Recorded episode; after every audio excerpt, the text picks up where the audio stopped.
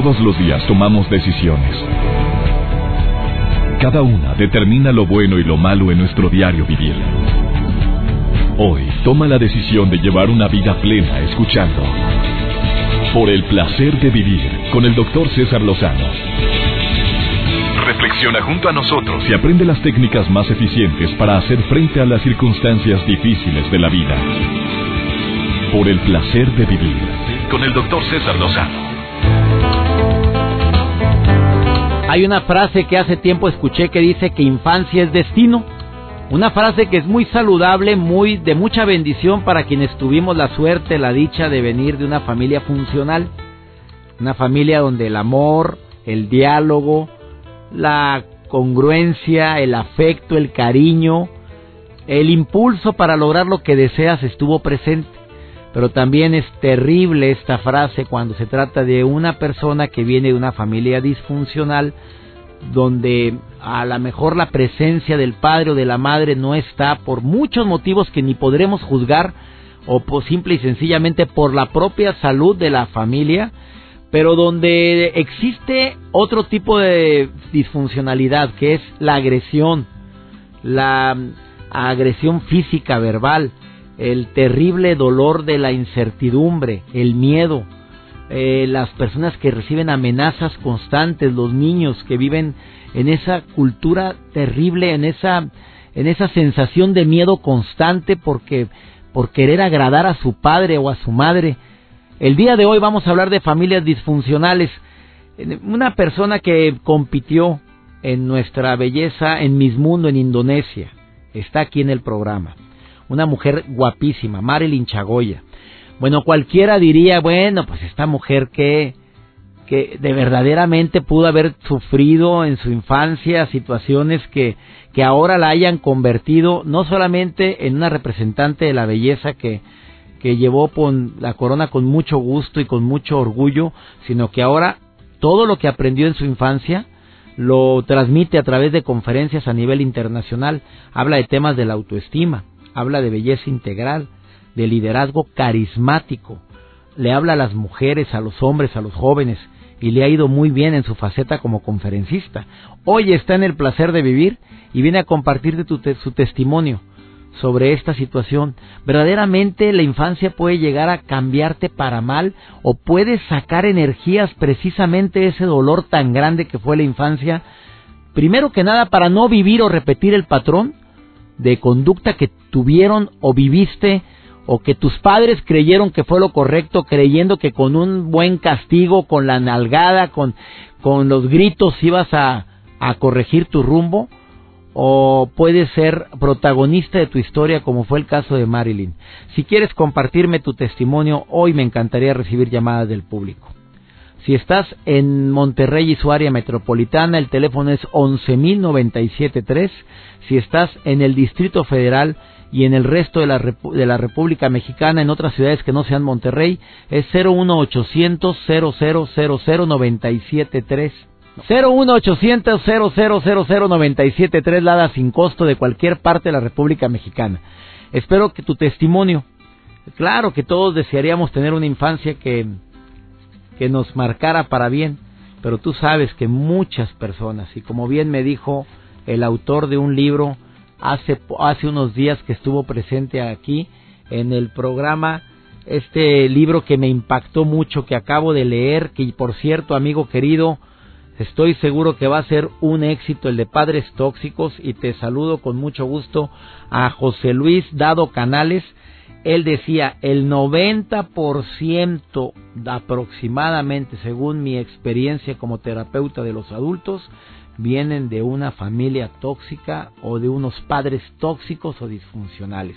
Me impresionó muchísimo este tema y por eso hemos decidido tocarlo también el día de hoy en el placer de vivir.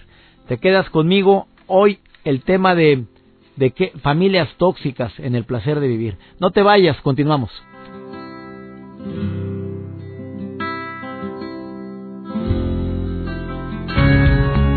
Por el placer de vivir con el doctor César Lozano. Regresamos. No sé qué tipo de familia te puedas identificar tú que me estás escuchando el día de hoy. Estamos hablando de familias disfuncionales. Hay algo que se llama familia rígida. Son esas familias donde hay una dificultad tremenda para aceptar los cambios. Los cambios normales que tenemos todos. No, las reglas son así y así se hacen. Familia rígida.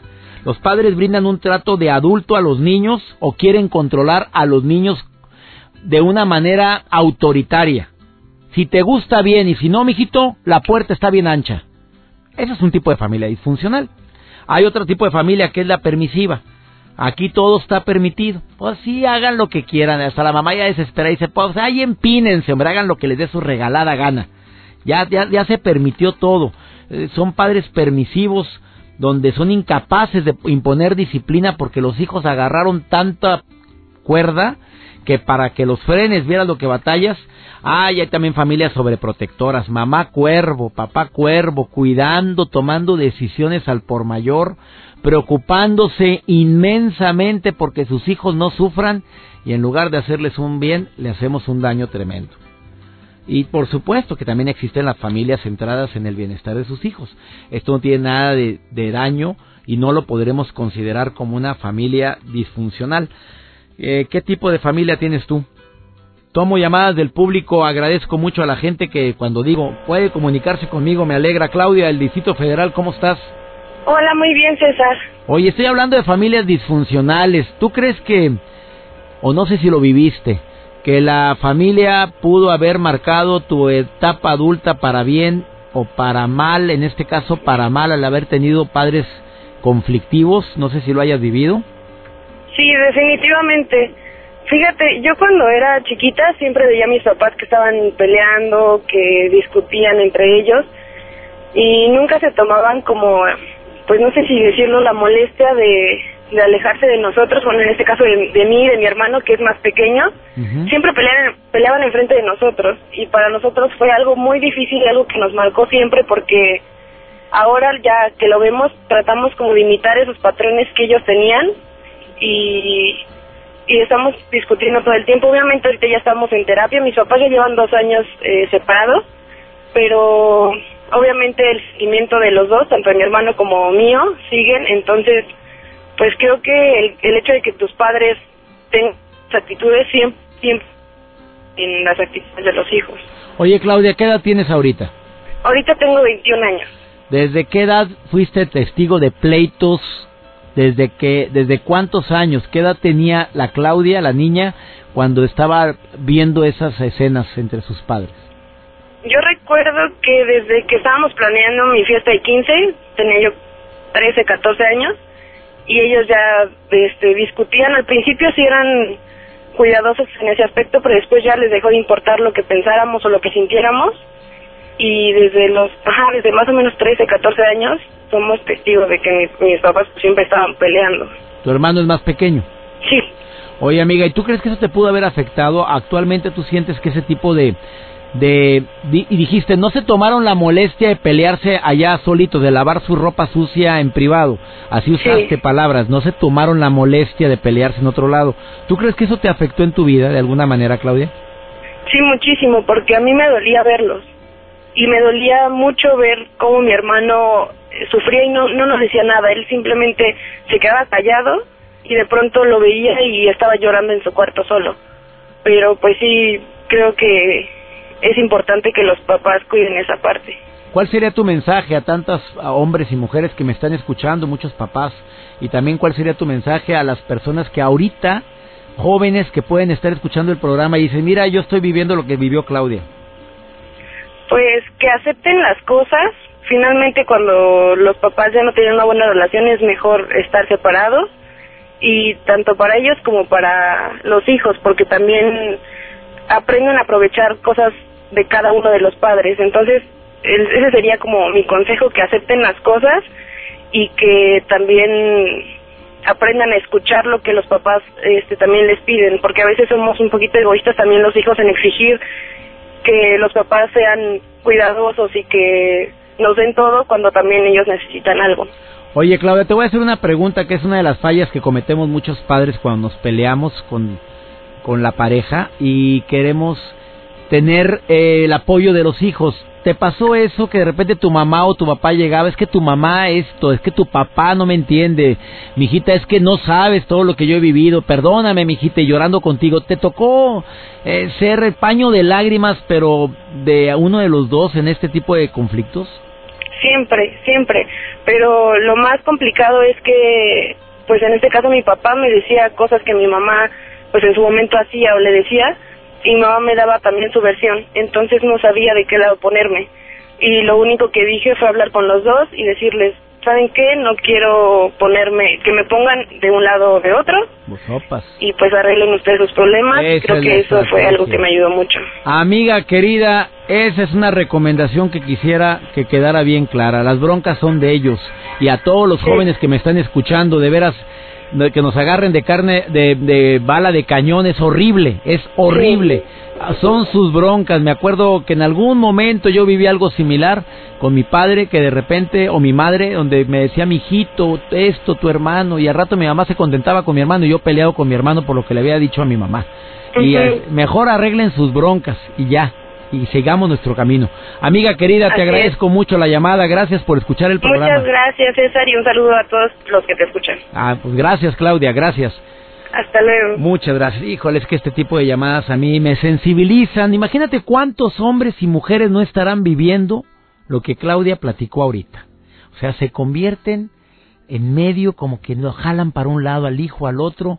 Nada más de acordarme de escenas así en que me ha tocado presenciar de padres peleándose en centros comerciales y la carita de los niños con esa impotencia, incertidumbre de no querer que le griten a su mamá, de no querer que su mamá le grite así a su papá. Señores, vamos a ponernos las pilas, por favor. La violencia no se vale, y menos en tiempo actual, donde estamos metidos en una televisión con tanta violencia, donde escuchamos tantas noticias que nos conmueven de situaciones tan alarmantes que suceden en el mundo, de, generalmente donde los protagonistas que ocasionan tanto daño son personas que vienen de una familia violenta. Vamos a una breve pausa y después de esta pausa tengo aquí en cabina a Marilyn Chagoya que concursó en Indonesia en Miss Mundo y mira el testimonio que te trae. Ni te vayas, ahorita volvemos.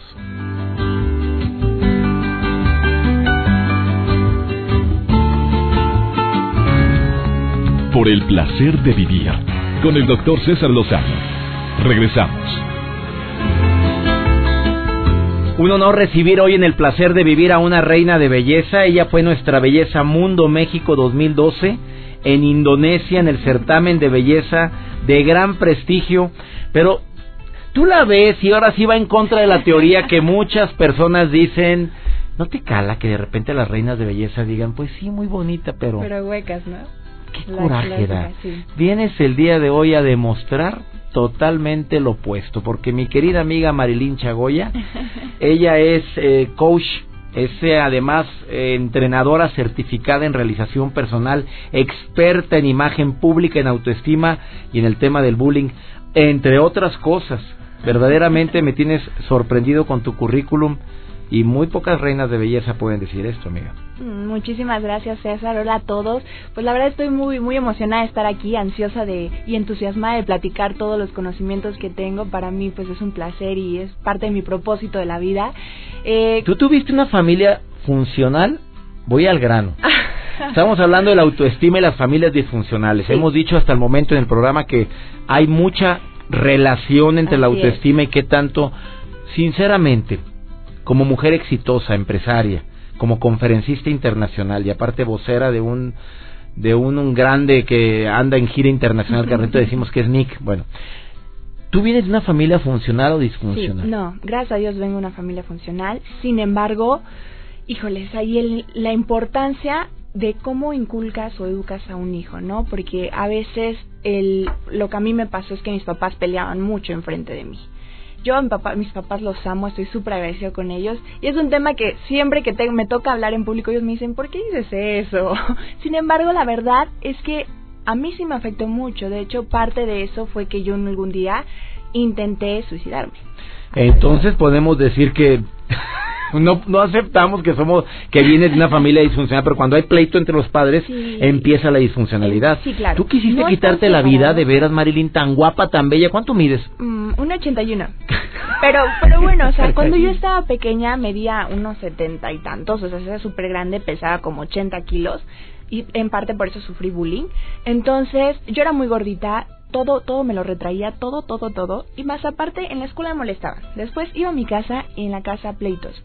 No los culpo, no nada, no los juzgo, sin embargo, pues lo vivían, ¿no? No tuvieron a lo mejor el cuidado de en ese momento no pelear enfrente de nosotros. Mi hermano pues era más grande, no no le afectaba, pero yo era la más pequeña, entonces a mí me tocaba vivir ese ese aspecto en donde eh, que el divorcio, que no, dame el divorcio, que no sé qué, entonces el papel, ¿no? Se rompían ahí enfrente de mí, entonces todo eso a mí me llegó a afectar en autoestima.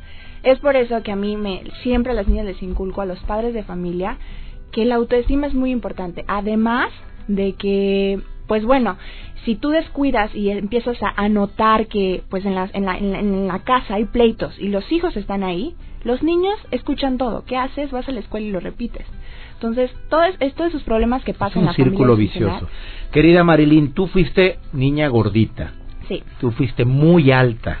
Sí. Una mujer alta también sufre bullying. No sé si por envidia, por lo que tú quieras, pero eh, ¿Cómo le hiciste para salir de este ciclo, para convertirte después en una reina de belleza en el 2012 en Indonesia, que representaste dignamente en este concurso a México? Mira, y eres una mujer triunfadora, nada más como reina de belleza. Saludos Lupita Jones, saludos a, gente linda, a Maritza Sayalero que me escucha allá en Ensenada, Baja California, le mando saludar.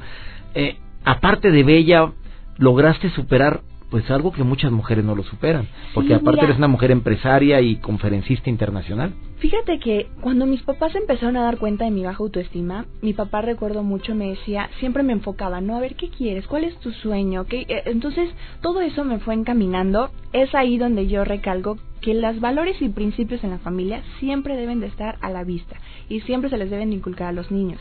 Yo no tuve un día en que mis papás no me hablaran de valores y principios, nunca tuve un día en donde, pues a lo mejor con su ejemplo de vida en el cual pues se peleaban y discutían, es ahí no supieron separar, sin embargo, en cuanto a mis sueños siempre me apoyaron. Y desde muy pequeña yo quería ser reina de belleza, desde muy pequeña. Entonces yo, yo llegaba a la escuela y firmaba autógrafos en las libretas, los niños se burlaban de mí y me decían, ay sí, Malina, algún día, pues algún día se decretó yo me esforcé para cumplir mi sueño. Yo me acuerdo cuando fui al casting en Veracruz, porque yo soy veracruzana. Arriba Veracruz. Eso. ¿De qué parte de Veracruz? De Poza Rica, Veracruz. De Poza Rica, donde acabo de presentarme. Qué gente tan linda. Sí, hermosa toda esta gente. Pues bueno, cuando me presenté en el casting, me dijeron, es que no, estás muy, muy caderona. Y yo ya había bajado, o sea, yo ya pues, tenía que 17 años cuando me presenté. Y este, ¿Así me dijeron, te dijeron, estás muy caderona? Sí. Sí, porque obviamente piden mucho las medidas y todo. Y yo, no, por favor, déjenme, o sea, déjenme, por favor, les voy a mostrar que sí quiero y que sí puedo.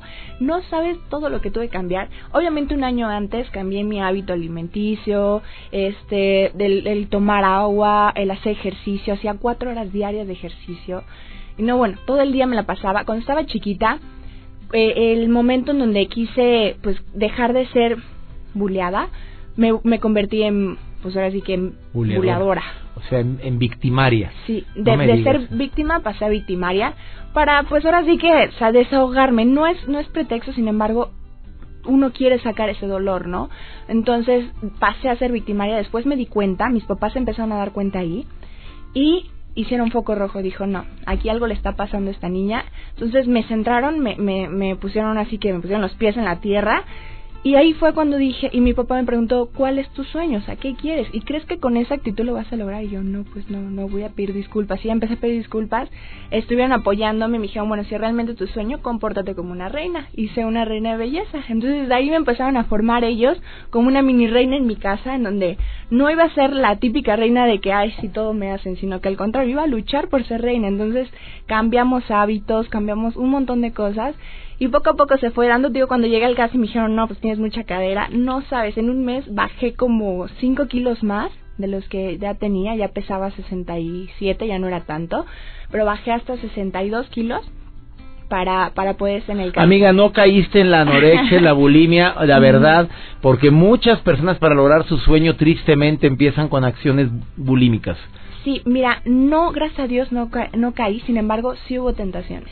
Cuando yo De los- provocarte el vómito para no engordar. Sí, porque de comer no podía, de- o sea, de plano tenía la necesidad de comer, ¿no? Hacer an- anoréxica no, pero bulímica, híjole, sí lo llegué a pensar ya en la concentración, porque pues te pesan casi todos los lunes, teníamos que ir con el nutriólogo, entonces sí era 400 gramos y para ti es un trauma, ¿no? Porque tú vienes con la mentalidad de es que tengo que ganar y tengo que y tengo que tener un buen cuerpo y tengo esto y el otro.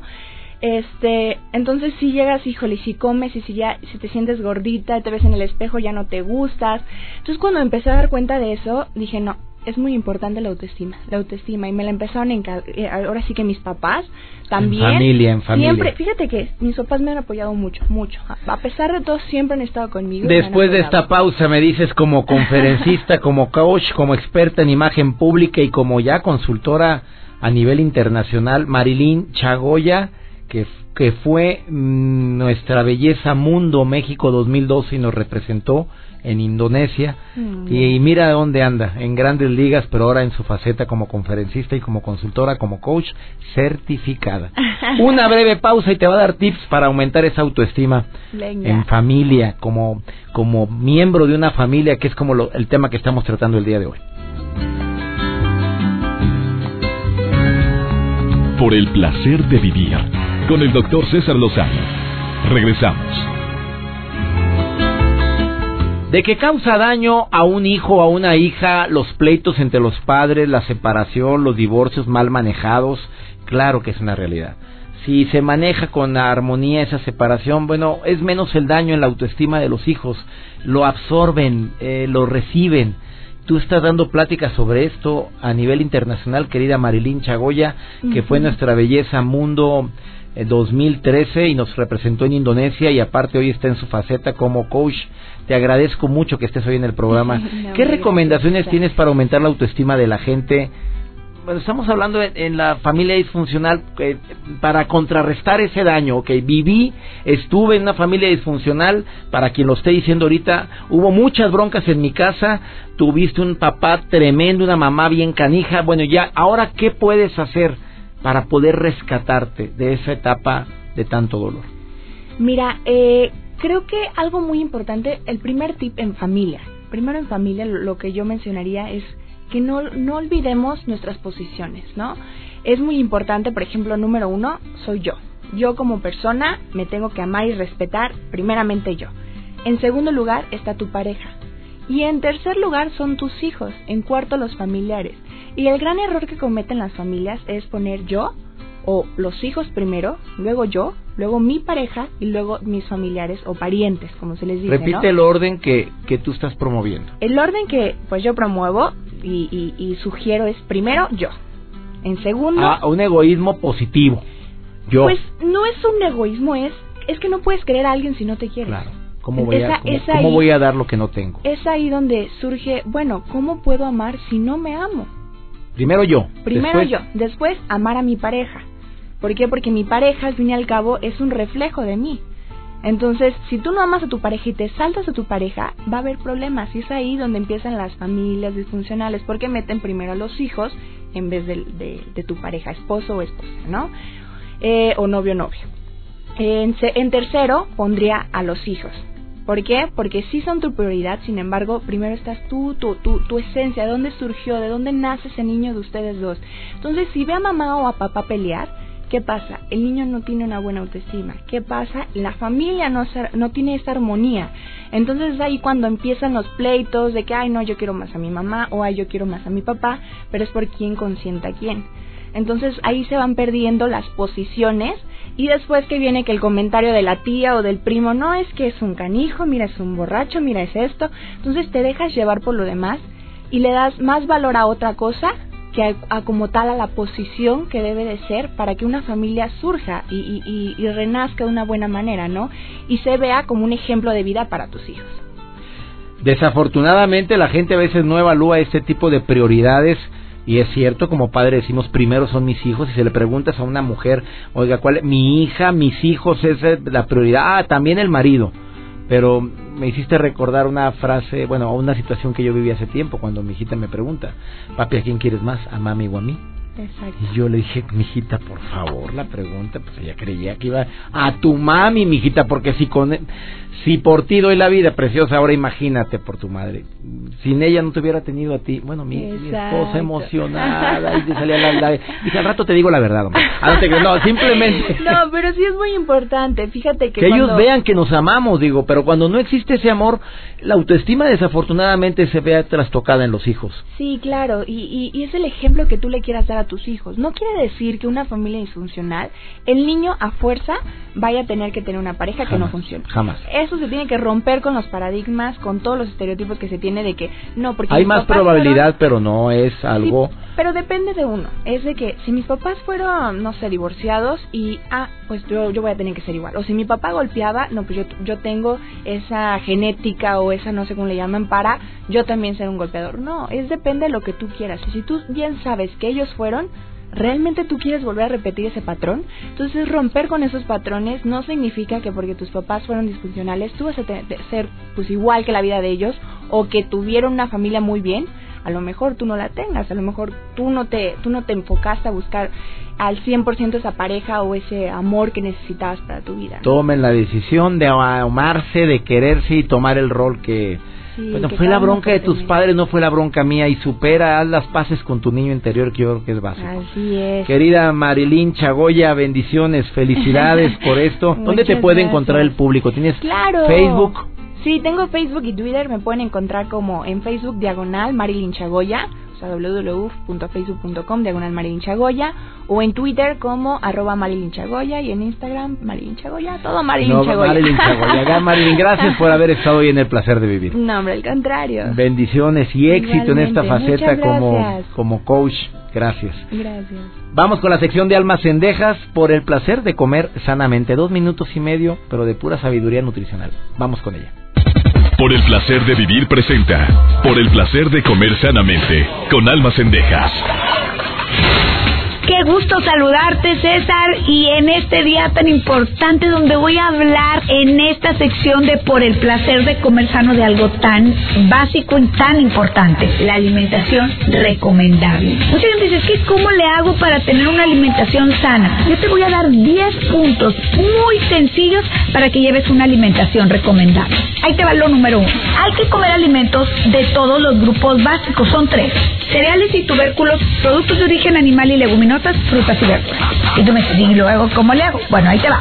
Un desayuno sencillo. Tu yogur con fruta y granola. Otro desayuno. Un sándwich, que es el pan integral, con tu jamoncito, tu lechuga y tu jitomate. Ya estás cumpliendo ese grupo.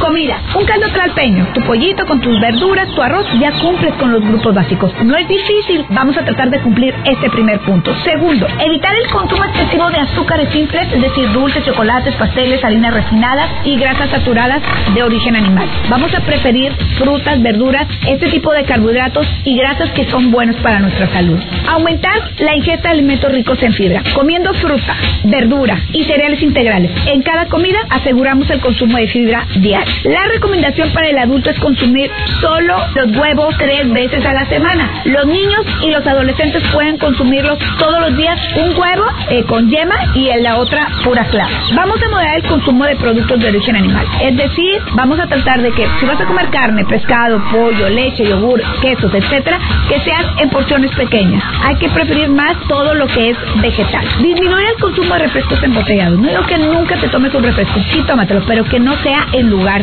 de agua. Consumir solo tres veces carne res, alternar más pollo, pescado, atún o preparaciones a base de queso.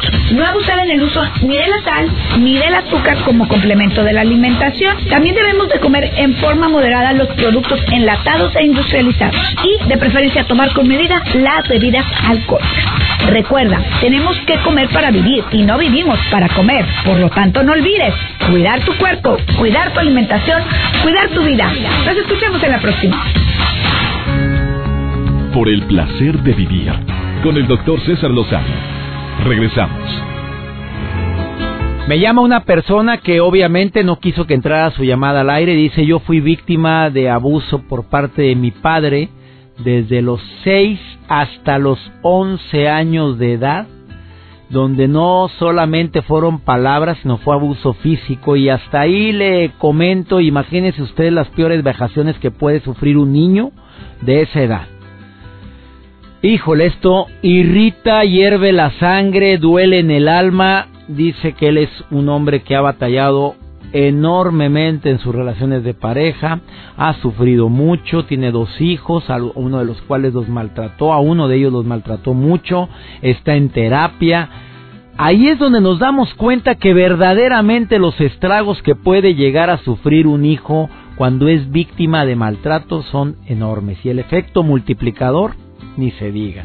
Yo me pregunto, ¿cuántas personas que se encuentran ahorita causando miedo, terror, que están intentando de obtener dinero en forma ilícita a través de tantas formas eh, eh, negativas para hacerlo, vienen de familias donde existió violencia, familias disfuncionales, padres tóxicos, padres indiferentes, mamás que, que brillaron en su ausencia en ese ingrediente tan necesario que deberían de haberle dado a sus hijos que se llama amor.